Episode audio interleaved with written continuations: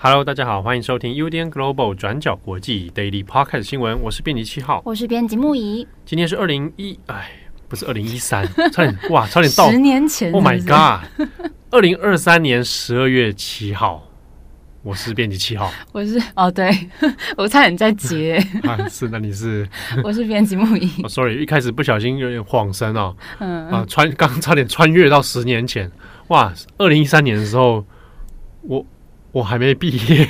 哎，我什么哪有？哎，真的，我二零一三年的时候还没从硕士毕业，哦快快要了，快要了，嗯快要了。对对，你是想说大学这样？对我二零一三年大学毕业，哦 讲出来 Oh God！我们今天的晃神 没有很注意。好，今天要谈三则国际新闻。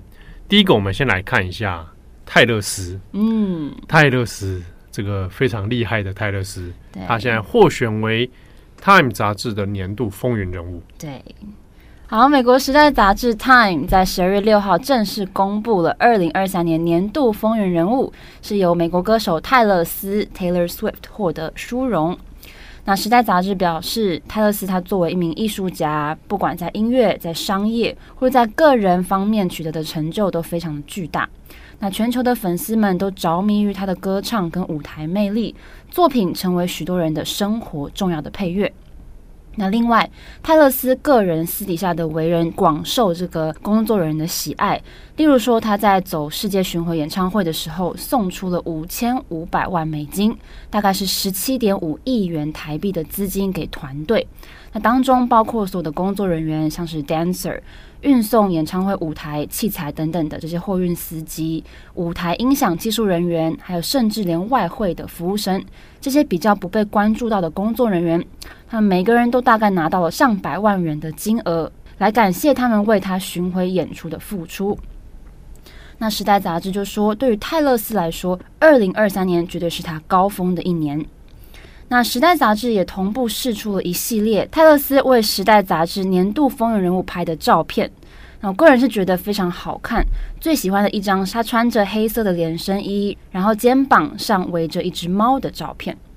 那泰勒斯有解释说，当他们通知他说想要提名他为年度风云人物的时候，他的第一句话是说：“那拍照的时候我可以带上我的猫吗？”所以才出现了他跟他的爱猫同框的照片。那泰勒斯在消息公布之后也转发了这个贴文，写了他的感想。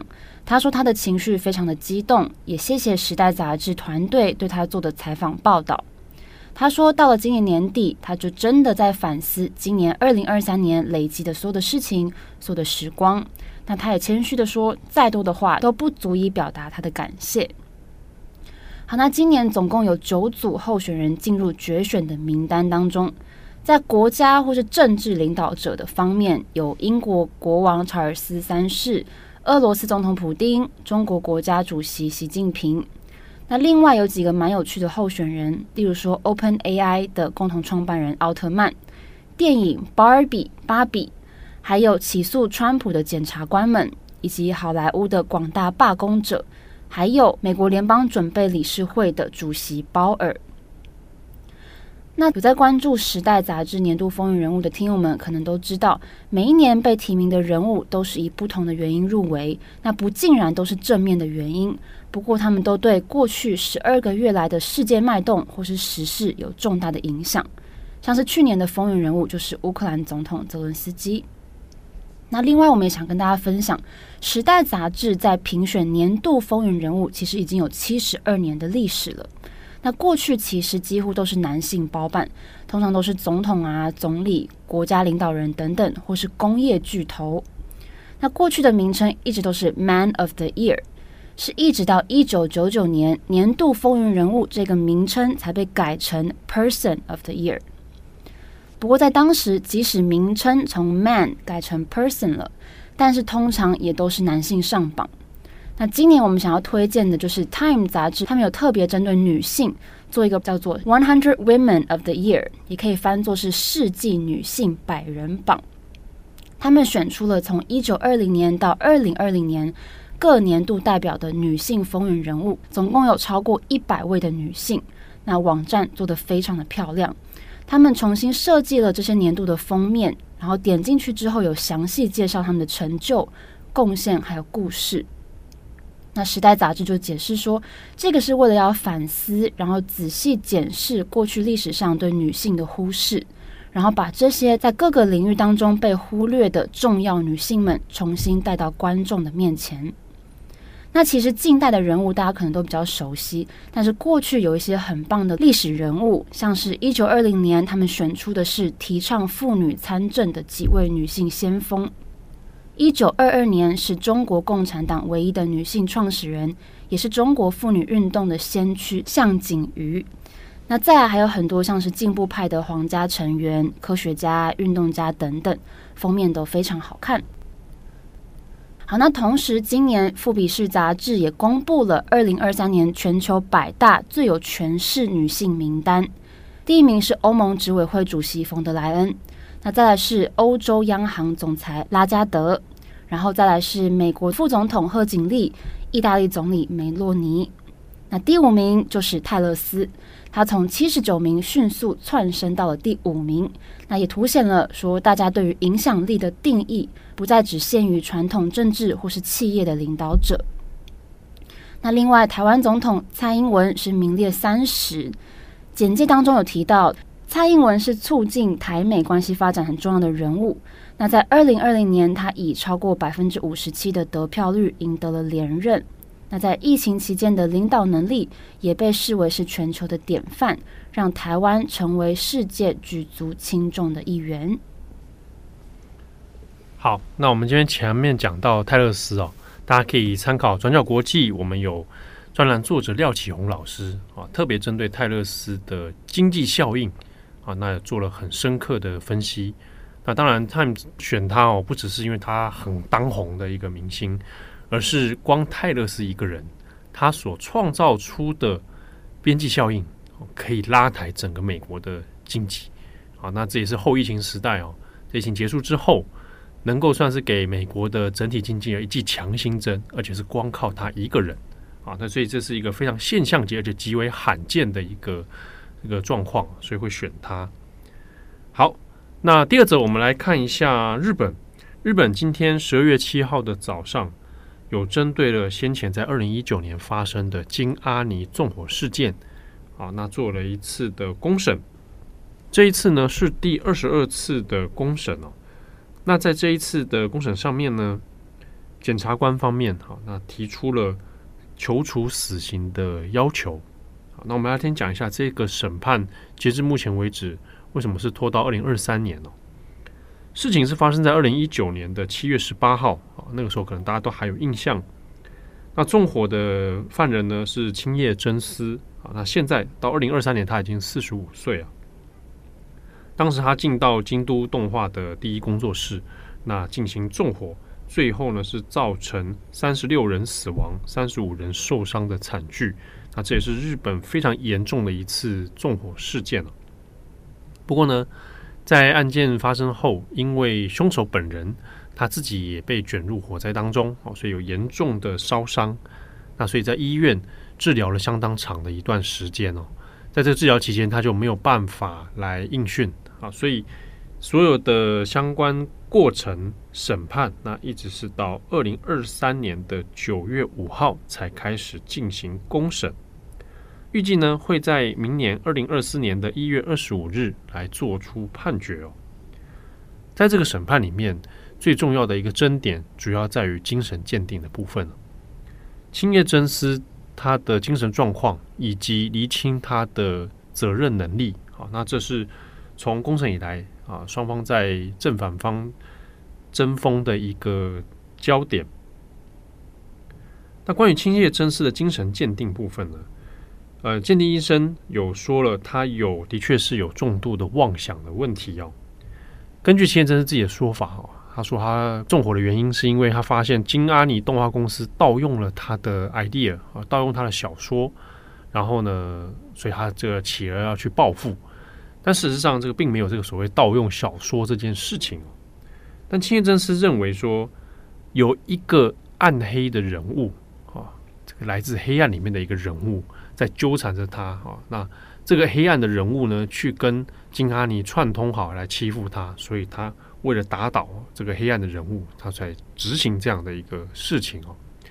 最后鉴定结果是认为他的确是有妄想的问题。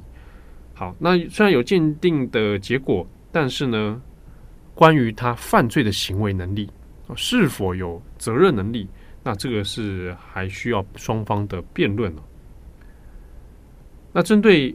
被告的辩护啊，青叶真司的辩护呢，是说法是认为说，他的这个妄想状况已经构成了他的犯罪动机，而过去有长时间十年以上，他被困在这样的一个妄想的世界里面啊，所以在针对这个案件的判决，应该要考虑到青叶真司有这个所谓的妄想的情况。但是呢，检察官这边是认为说，他的妄想情况应该并没有。影响到他的犯罪行为啊，并没影响到他直接行为的能力，而且他的确是对纵火这件事情有完全的认识啊，清楚的认识的。好，那双方其实在这个事件上面还有相当多的争锋哦。那虽然现在是求处死刑，但是最后的判决还要等待下一次的这个法庭的辩论跟最后的结果。好，那下一则新闻，我们再回头看一下英国。好，我们今天最后一则来看英国的卢安达计划。这个由保守党提出，然后计划要把英国非法移民送到非洲国家卢安达安置，不过却衍生非常多人道问题的计划。虽然英国最高法院在十一月十五号裁定这个计划并不合法，不可以实施，但是英国政府现在很明显的想要继续推动。那保守党也因为这个卢安达计划，现在陷入一场新的混乱局面。除了上次我们有提到，属于强硬派的前内政大臣布瑞弗曼，他在离任之前对首相苏纳克发出了最后通牒，要求他在移民的问题上必须要采取更强硬的态度。那在十二月六号，在内政部主管移民事务的国务部长詹里克 （Robert Jenrick），他因为这个卢安达计划产生的立法争议而正式宣布辞职。他说，政府应急的法案在解决移民遣送计划方面做得还不够多。那 j e n r i c 他有强调说，政府应该要责任把重要的国家利益也放在国际法的高度上。那另外，他也在公开信当中说，我没有办法把目前提出来的法案在下议院来通过，因为我认为这个法案并不能为我们提供最好的机会。那詹里克讲的这个法案的版本呢，其实是在前一天十二月五号的时候，英国跟卢安达其实有签署新的条约，目的就是要来重启这个卢安达计划。所以，我们今天先来看看这个新签的条约内容有什么。这次新签署的条约是由新的英国内政大臣克莱弗利他亲自飞到卢安达首都基加利，跟卢安达的外交部长比鲁塔他们两个人来完成签署的。那试图就是要避免一些英国最高法院担心的事情，在字眼上也有做一些调整。例如说，最高法院他们担心这些非法移民在送到卢安达之后会被强行遣返，或是驱赶到原来的国家，那让他们的生命或是自由受到威胁或是迫害。那新签署的内容当中就有确保这件事情不会发生，用的是驱离 （refoulement） 这个字，强调说。不会驱离，不会驱赶这些非法移民到原本的国家。那另外，英国政府也承诺会支付搬到卢安达的这些人，他们在卢安达长达五年的住宿跟基本的生活费用。另外，被送到卢安达之后，如果犯罪了，那这些人是可以合法被遣返回英国的。